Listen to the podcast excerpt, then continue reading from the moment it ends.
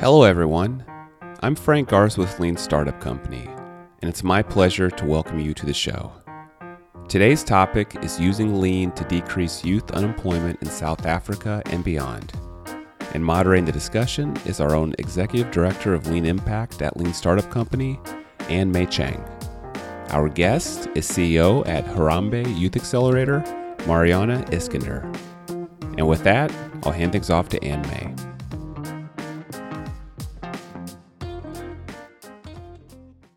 Hi, and welcome to the first in our new Lean Impact webcast series. My name is Anne Mei Chang, and I'm the Executive Director of Lean Impact at Lean Startup Company and author of Lean Impact, How to Innovate for Radically Greater Social Good. Today, I'm delighted to be here with Mariana Iskander, the C E O of Harambee Youth Accelerator in South Africa. Harambee recently received some very well-deserved recognition for their pioneering work with the prestigious Skoll Award for Social Entrepreneurship. I was lucky to spend a couple weeks with Mariana at Harambee while researching my book and featured them as a case study. I can't think of a better guest for our first Social Good webcast. So welcome. Thank you for joining me, Mariana. Thank you, Anne Mei. It's such a pleasure and a privilege. We are um, so proud to be associated with your work and with Lean Impact, and I'm excited about the conversation. Me too. Um, maybe we could start out. Um, you're down there in Johannesburg, South Africa. Um, could you start out by sharing a little bit of the background on the problem you're trying to solve there and, and why it's important? So South Africa, you know, unfortunately stands out as having one of the highest youth unemployment rates um, in the world. We are zero point eight percent of the world's population, yet we have eight percent of the global youth unemployment um, in terms of the numbers in South Africa. But I think even bigger than that, these are problems when you think about um, societies in Africa and even really across the world that are grappling with how to make labor markets work better for young people and how to get education systems to be more responsive to what the future of work is going to need. So, so what does that mean? Like, how many people is that? That that uh, how, how what what are the numbers look like in terms of youth that are unemployed? So in South Africa, um, probably the best way to understand the numbers is that um, every single year, about a million young people finish school, whether they drop out or get a degree, and whether that's high school, university, or whatever. And then within a year, every year, only um, three hundred thousand of them find their way into either education or into employment. So two thirds or somewhere between six and seven hundred thousand every single year are unemployed and also um, discouraged work seekers. So total, we probably have between six to nine million young people, but the but the thing we're trying to figure out is how to start fixing that on an annual cohort basis um, so that it feels like there's gonna be an answer as we as we sort of move forward year in and year out. And, and what are some of the barriers? Like why, why is this? Why, why, why are you not able to find jobs? Well, definitely there's the challenge of just not enough jobs. Our economies um, in South Africa, and I would say across the African continent, are not growing fast enough to generate enough jobs. And I think that's a kind of an existential challenge that we can talk about and that I think a lot of governments and societies are really grappling with. But I also think there's a lot of other barriers that stand in the way of young people finding their way to things that they can do, whether those look like proper jobs in the formal economy or even doing things in their community to generate income, um, whether it's self-employment or otherwise. I think the challenges the young people face are also really substantial. Everything from not having the information to know how and where to look for jobs, not having the educational qualifications that employers may be looking for, and also really small things like not having enough data or not having the transport money to be able to actually literally get themselves to the places that they need to go. Yeah, it's, it sounds like a huge challenge and, and incredibly important. So so now there's Harambee Youth Accelerator. Um, uh, tell me how you got started and what, what do you guys do? So I love telling the story about how Harambee got started because it really speaks to me um, why we need the private sector, government, and young people all to be part of the solution. So Harambee was really started um, by business, thinking about what their job and their role in society was and how they had a problem to solve for themselves almost as customers, which is they struggled to find enough young people in some of the um, businesses to do things like call center jobs or work in restaurants. And so when, when a group of businesses got together to try to say, how do we tackle this without just thinking about our own individual needs, but trying to really understand why there's like a sea of young people sort of on one side of the river and jobs and opportunities that we have on the other side of the river. And there's no bridge that is like letting us get to them or letting them get to us. And in many ways, that's really how Harambee was started. And our logo kind of looks like a bridge because it's really that imagery of trying to get young people across to where the opportunities are. And also, I think, for employers to be able to see the young people and the talent that they need. That's great to hear. I mean, we hear a lot about businesses trying to do well while doing good, but these these companies really put their money where their mouth was and made an investment. And it sounds like a really smart one to think about this, not as just solving the problem for one company, but really solving the problem for society as a whole. And I think what's really powerful is that it's made this feel like a business solution to a business problem and not a charitable cause of like funding young people when there isn't real work for them to do. And I think, as you know well, and certainly I think the things we've learned from, from Lean Impact is like when you're solving a real problem, it becomes much easier to think about scalable solutions because it's a real need and it's something that a business or an organization or a customer has identified.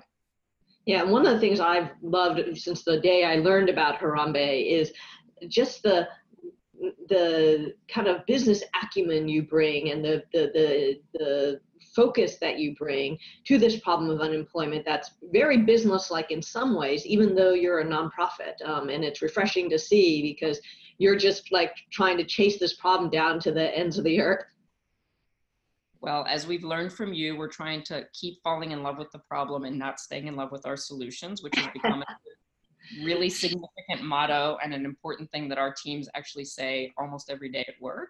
And I think having people who've come from the private, we've got such a nice mix of leadership, and I think that that really helps contribute. So even though we were founded by business and definitely had government in the mix, having people who've come from all different sectors of society, youth development, all the way through to very kind of traditional private sector people, I think has helped has helped us keep that balance.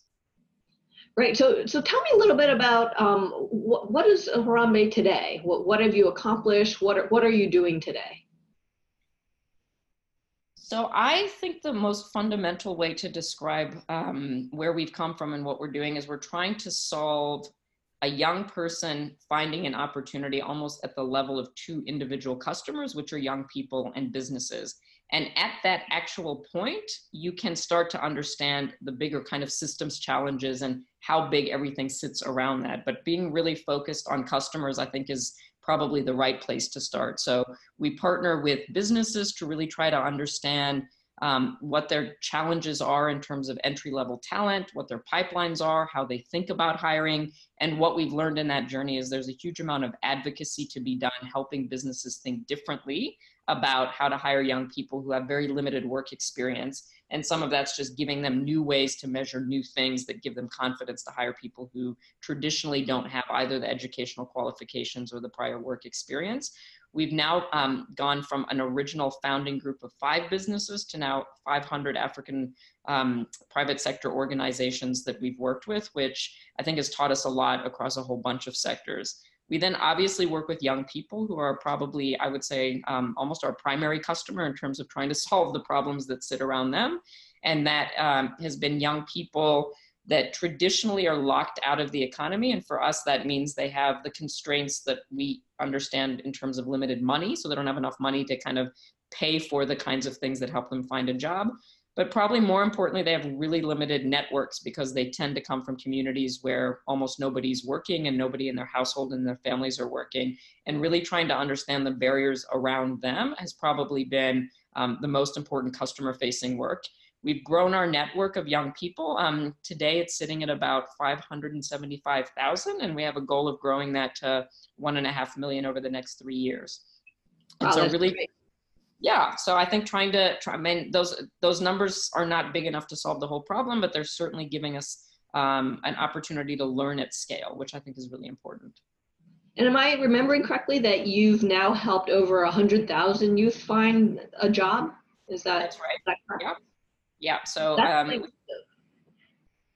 Yeah, I mean, it's interesting because, um, it, you know, the question, the question of how big of a network to have is actually driven by how many opportunities we can give young people. And so trying to understand um, how to keep young people engaged because there's enough on offer for them has actually been one of the really important design principles of Harambee. So the idea is to keep growing the number of opportunities. So as you've said, it's one hundred thousand jobs and work experiences so far, um, so that one day soon, and we think hopefully in the next three to five years, one out of every two or one out of every three people in the network will be able to, to find an opportunity. That's great. And, and recently you've also expanded beyond South Africa to Rwanda. Is that right? Yeah, it's been a real journey of trying to understand if the things we're learning in South Africa have relevance in other countries. And I think, again, Um, the ways of working are probably the things that we've seen have the most relevance, being very demand focused and focused on where the jobs are and not just being focused on the training. Partnering with governments right at the outset has been critical um, success factor for us in Rwanda.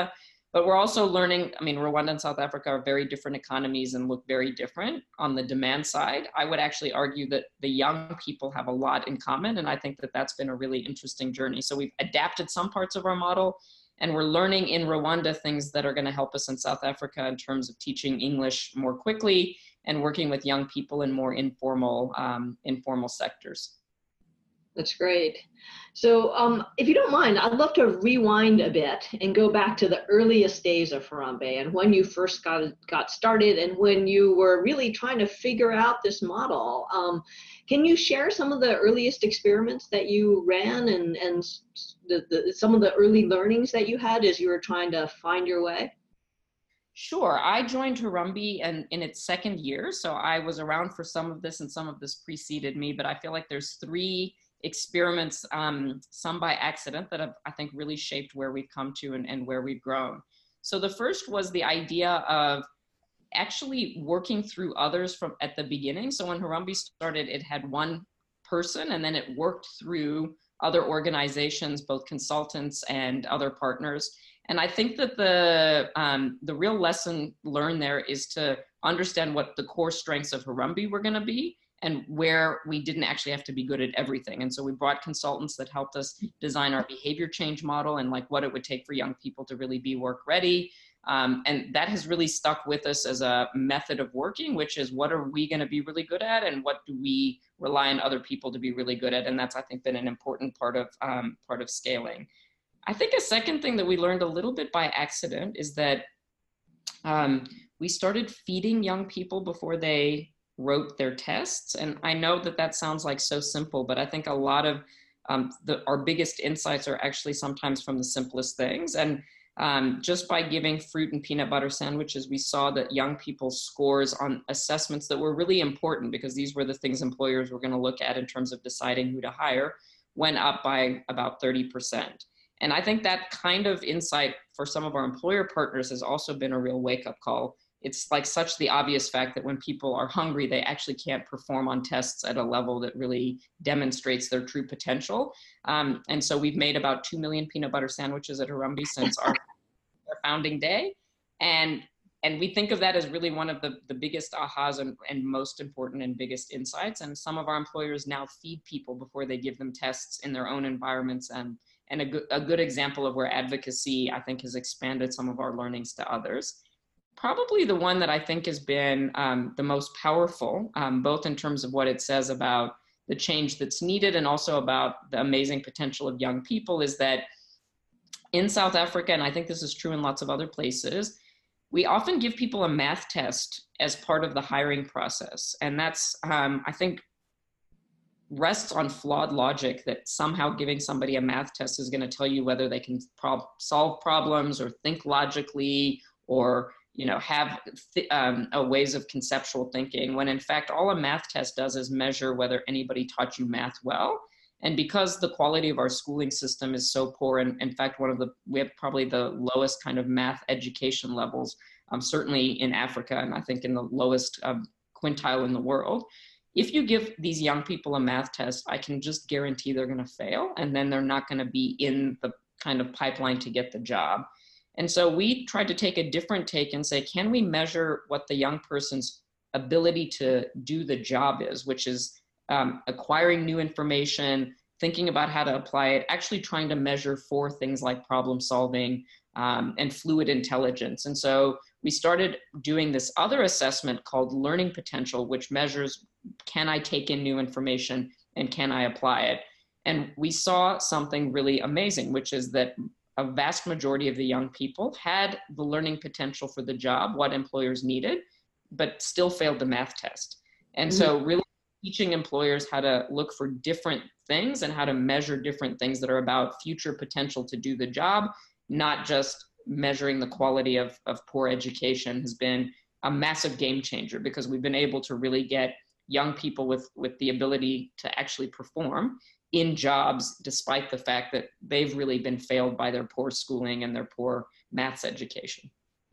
That's great. And so uh, as I understand it, Harambee takes, um, identifies youth based on their potential and then helps uh, to bridge that gap, right? That, that you, you actually teach the skills that the youth are, are potentially didn't get in, in school. Yes, and because they have the learning potential, we can do that more quickly than sending them back to school. So our training um, programs are really designed to be fit for purpose for whatever the skills are that the young people need. So if they are going to go into a retail environment, they need to learn how to stand on their feet. And so that's actually what we do with them. If they're going to go into a bank or a call center environment, they may need other kinds of skills like rapid typing or literacy or numeracy. And that's the kinds of uh, bridging and, and training programs we run. That's great. And so, and you talked about Harambee's really operates a two-sided marketplace, that you're both trying to solve problems for youth and you're also trying to solve problems for employers. So uh, you mentioned now that you work with um, over five hundred employers. So what, what's the value proposition to employers? What is the problem you're solving for them, and why do they come to Harambee? Well, really, there's there's probably uh, two or three reasons. They definitely come if they're having some kind of a human capital or hiring challenge. They can't find the people they need. Now, sometimes that's because there's not enough. So there's scarcity and there's just not enough of what they need. Sometimes they have such high attrition and such high turnover that they really can't figure out why people aren't staying. And so the value proposition to the employers in those cases is really to solve for that. Can we find a better match so that somebody is more likely to both succeed in the interview, but more importantly, stay in the job? And so certainly trying to understand how both retention for the employer and sustainability for the young person um, is really possible and maximized is a big part of it. Because similarly for young people, finding an opportunity for them isn't enough if they can't get the job, they can't win the interview. And we focus actually a lot on how to win the interview um, and then be able to stay in the job. I think the one thing, and we measure, um, I mean, we do measure retention kind of as an aggregate across all the jobs that we've done. And at the six month mark, it's a, at about ninety percent. And then at the twelve month mark, um, it's at about seventy-six percent, which is really great compared to like kind of sector averages and, and a lot of individual employers' own statistics. It is, however, important to say we have to get employers to be good employers, because they are the they are the reason that people will stay in the job longer than Harambee. And so really partnering with them and doing a lot of change management with them has been has been critical for those kinds of retention rates. And and so you're really providing um, value to employers by saving them money at the end of the day, right? That if they have to interview fewer people in order to find employer employees that will match their needs, and if their employees stay for long and they're not having to go through this constant churn, that saves them real money at the end of the day. Yeah, and um, I mean, it, oh, sorry, go ahead. Oh, sorry, go ahead. I was gonna say, and then they pay for that, and that's a really important part of the model, is that this isn't like a free service to employers, because they have to see value in it as solving yeah. a real a real business need for them. And I think that having employers pay for the service has been a really important part of demonstrating that this is like highly value add and market responsive. And to your point, really saving them time, energy, and, and money at the end of the day. Right. And, and it's also important for the youth, right? Retention is also a really important factor for youth to be put, to put them on a successful path for their futures. Is that right? It is. I mean, one of the things I think we're learning more recently is that we, you know, I think as, as the economy is changing and permanent jobs are becoming a thing of the past, is sustainability may not look like I have the same job for the next five years because employers are not necessarily running their operations in that way. But what does sustainability mean in terms of going from one opportunity to the next opportunity and not falling back out of unemployment? And so even though we are seeing, certainly with the gig economy and all the disruptions of technology in a lot of the sectors in which we work, we're trying to get more focused on how young people retain in the economy, even if they don't necessarily stay in the same job um, for an extended period of time. Mm-hmm. So, so given the importance of retention, both for employers and for the youth, how do, how do you go about tracking retention? You cited these great numbers of retention rates at six months or twelve month rates. A lot of the organizations I know that work on youth unemployment don't have those kind of numbers. How do you get them? Well, we definitely try to stay in touch with employers, and that ought to feel like the easiest way to track it. But surprisingly, employers don't always actually have the best information, and it's certainly not their job to tell us who's staying all the time. And so we've really pivoted, um, recognizing that young people are the customer that we're going to rely on the most and that we really need to be on an employment journey with them. So we have a survey that's called My Employment Journey. And that goes to the young people in our network every three months. And it gives us an opportunity to really ask them a series of questions about whether they've been promoted, what are they earning, what's happening in their lives in terms of the um, job that they're in. And we use that data, not just for our own reporting, but also to help think about what might come next for them. And that's been a big pivot in terms of these S M S messages and really low cost ways of, of trying to get information back so that we can provide more opportunities for those young people. Mm-hmm. So uh, given that retention is so core to your model, you have great ways to measure it. Um, what are some of the things that you've learned along the way um, and some of the pivots you, you've made in your model in order to improve retention? You started talking a little bit about the, um, you know, The, the youth that are working in retail stores and, and uh, some of the things you did there. Can, can you share more about that and some of the other things you've done? Sure. So we've been able to really identify um, an employability map. So you can imagine sort of a, a map in your head, and it has six different kind of um, stations or hubs or, or parts of it. And those are the factors of employability that we've learned really matter, and some matter more than others. So for example, if you're working in a retail environment or a hospitality environment, probably the most important factor is where you live and can you afford to get to work on the salary that you're earning.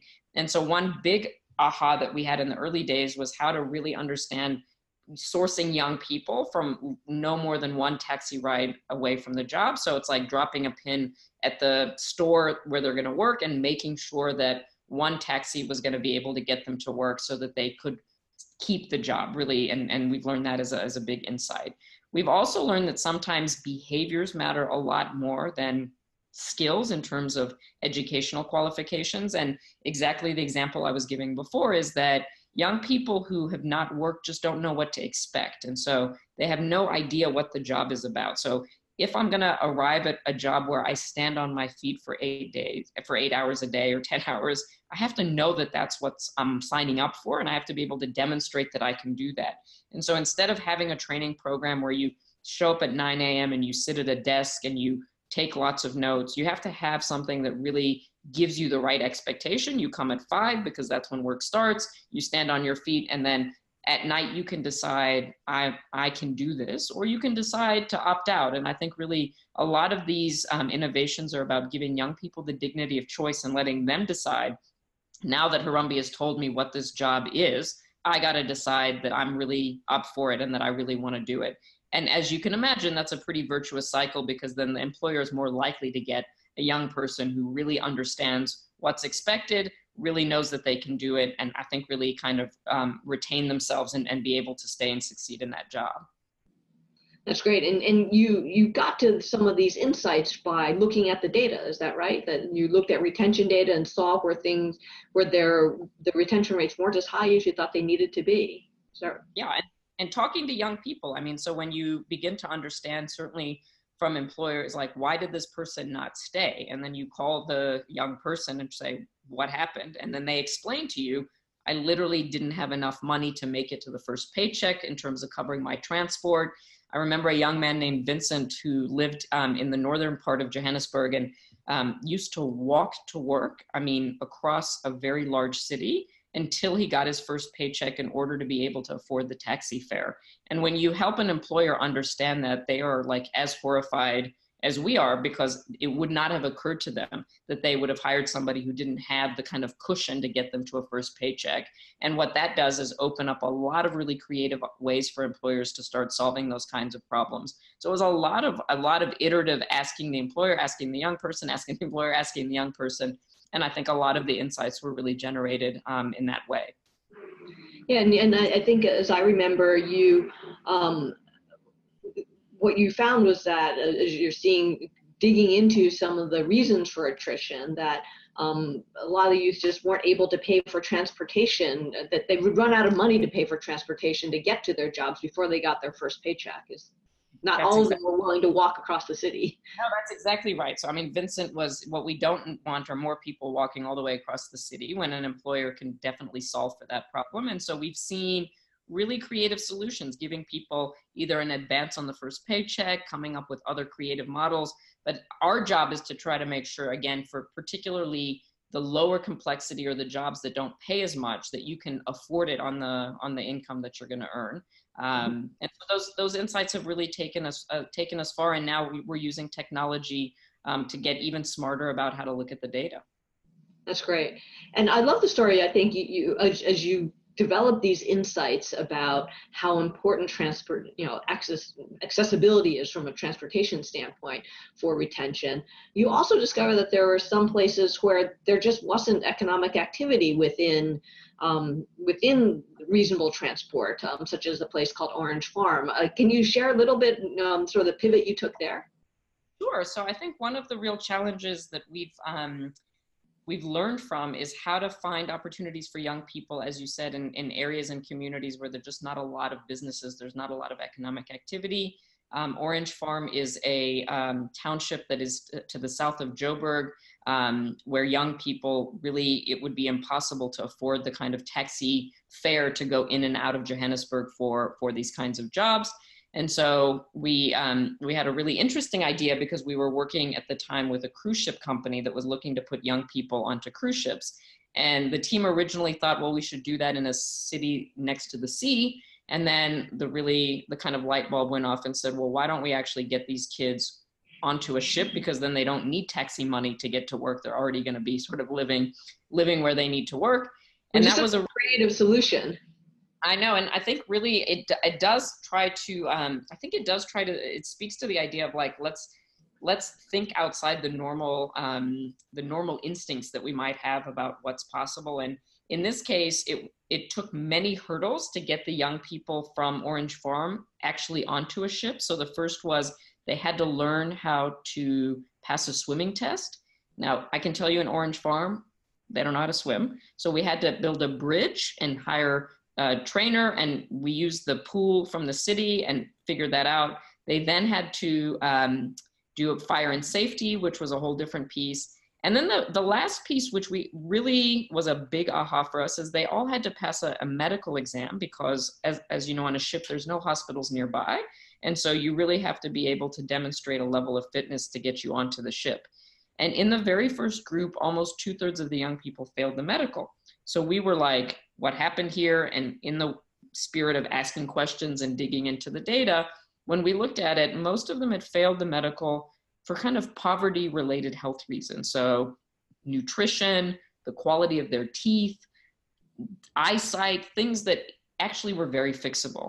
And so that began a real advocacy journey with the medical doctor, actually, and the employer to say, if we can get this stuff sorted out, surely we can find a way for these guys to kind of tick the boxes on the medical.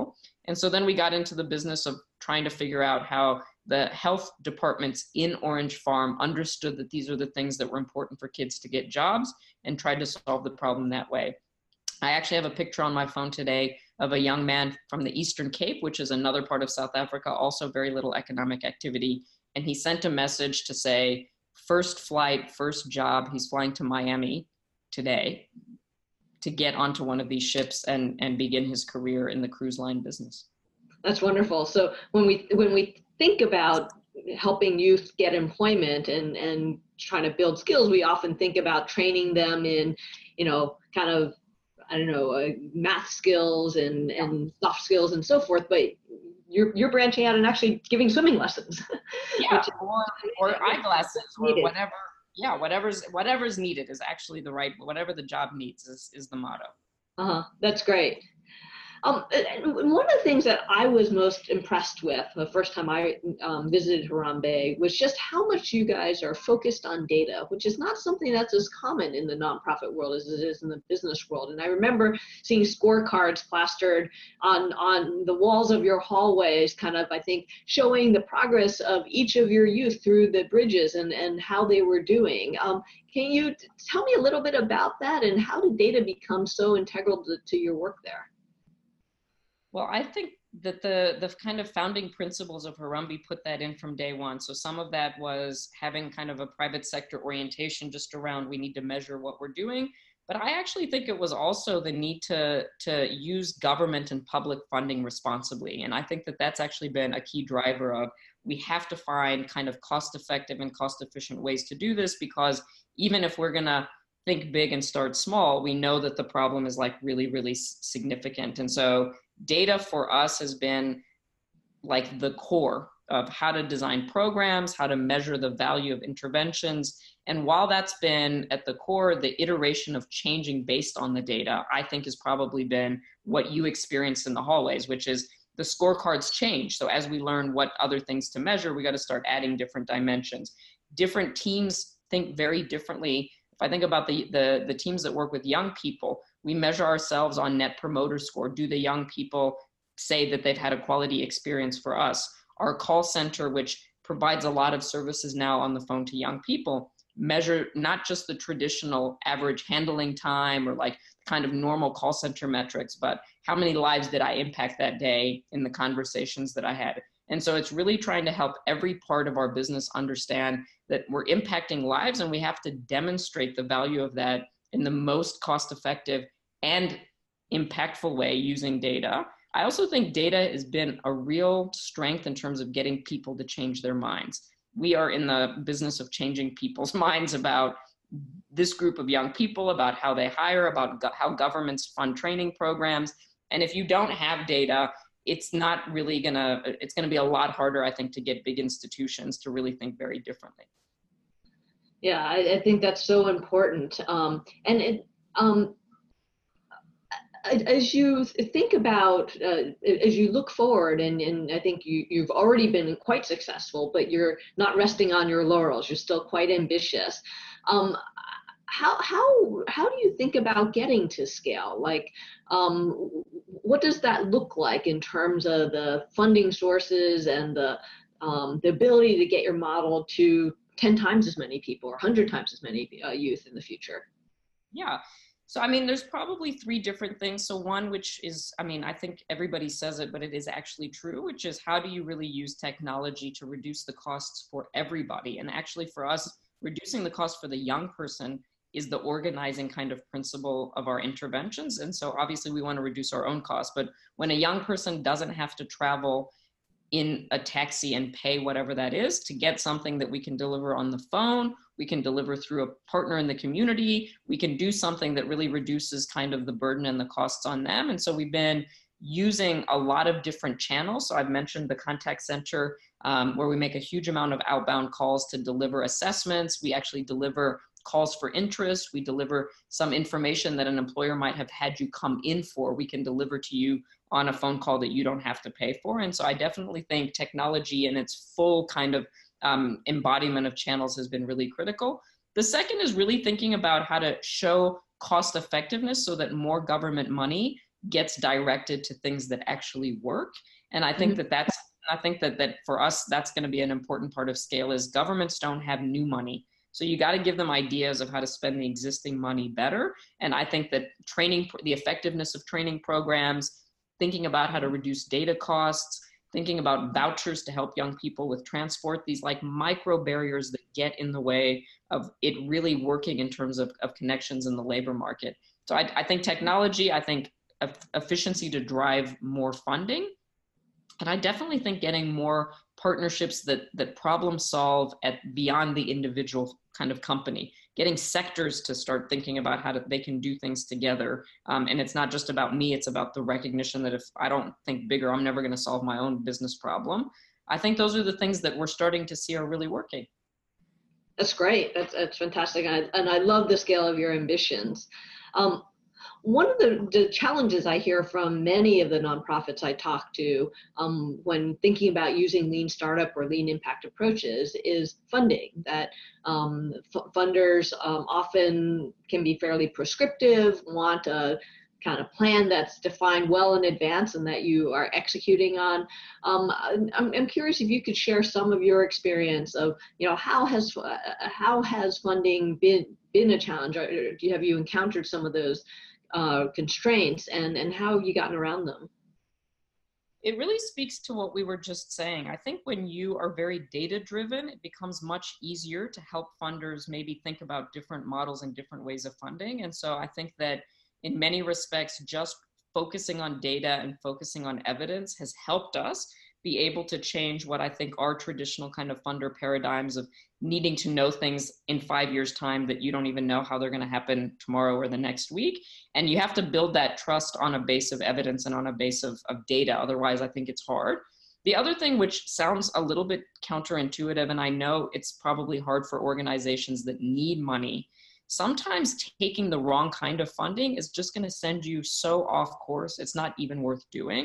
And I think that those are the kinds of really hard conversations and trade-offs that, or if you know that what you're doing is the right way to do it, but a funder wants you to go left instead of go right, it's like, keep trying to find the funder who's going to help you go right, because if you go left, it's going to be really hard to like switch directions. And I think that that has been, and again, that's, I don't mean that in a glib way because I know how hard fundraising is, but I also think that what happens is then you attract the kind of people that can see that you have belief in the methods that you have right. backed and, and done. And the, you know, we, we, we uh, wrote a blog for, for the Lean Startup on the work we've done in Rwanda. And it was an opportunity to say to a funder, we have no idea what the outcomes are going to be of this particular program. And you got to sort of trust us, and we're going to be in everyday iteration and change. And again, because I think we have been trying to focus on data and evidence, we just were able to build the trust to be able to do that. Mm-hmm.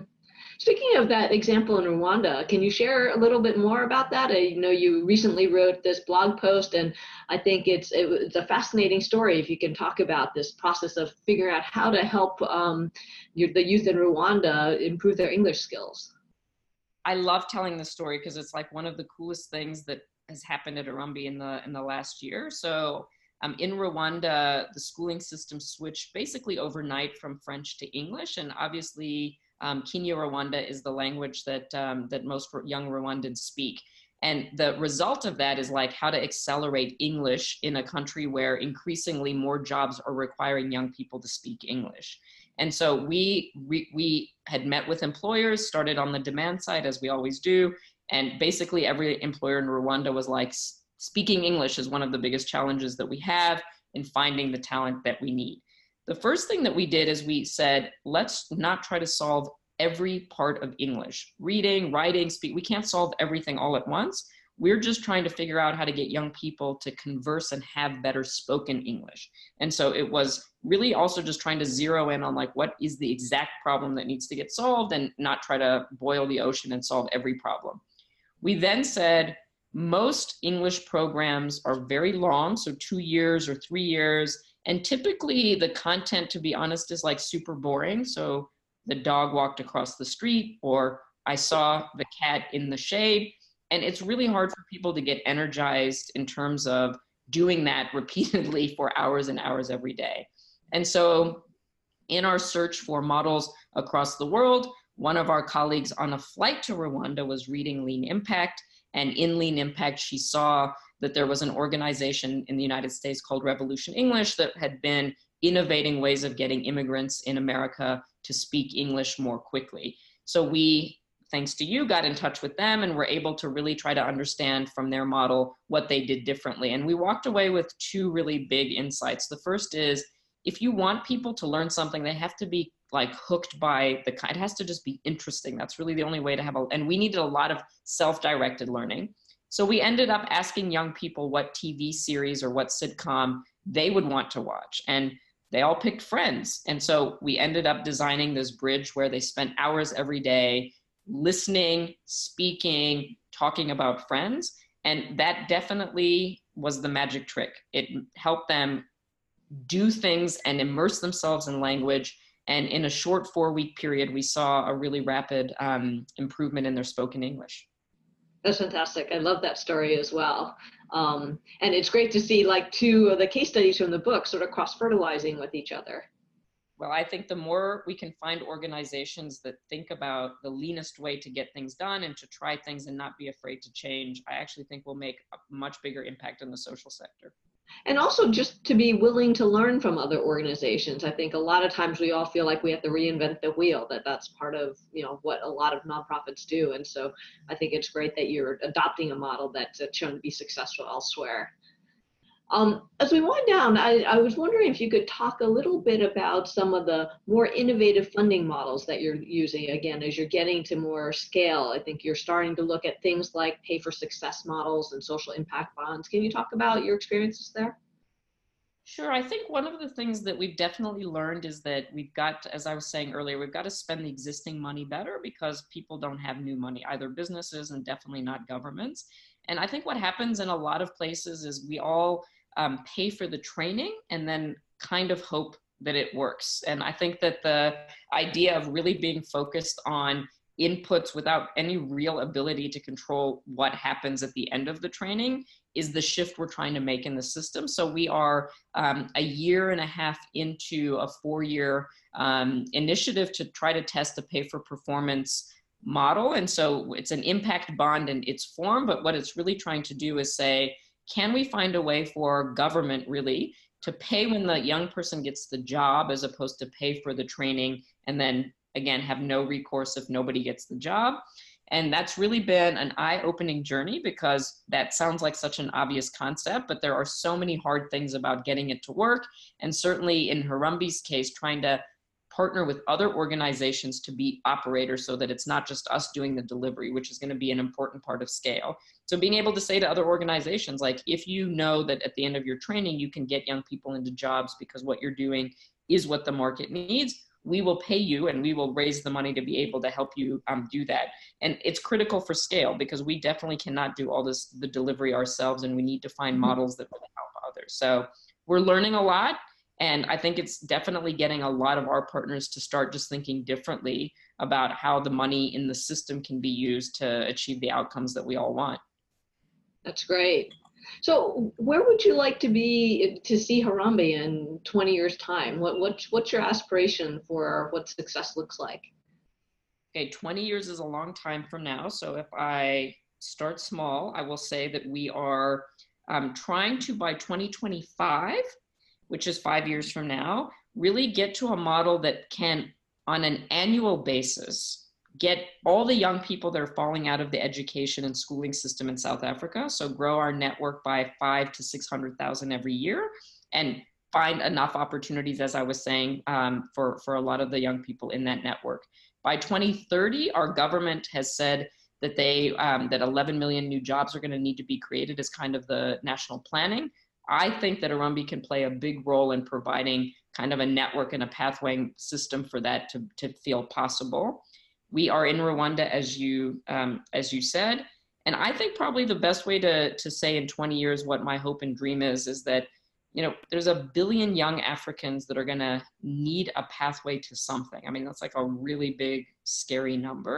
And I definitely have no idea how to deliver a billion of anything to those young people. But I actually think that if we can get this right, we can help enough African governments and enough countries think about how to do this differently, that in, in the next twenty years, we might be able to start bending the curve on this generation of young people that are looking up and trying to figure out how they're going to make sense of labor markets that, that, that, that are not responding to them. Wow. Well, I sure hope to see that day. And um, thank you again so much for sharing your story, your time so generously with us. Um, I'm always just so inspired when I hear about the work that you're doing uh, there in South Africa. And uh, I, I hope our audience has really enjoyed hearing your story as well and can learn from it. Um, so thank you, Mariana. Thank you to the audience for tuning in. Um, if you'd like to learn more about how to use Lean Startup uh, principles for social good, check out the social good section of the Lean Startup blog or pick up a copy of my book, Lean Impact. And we'll see you next time.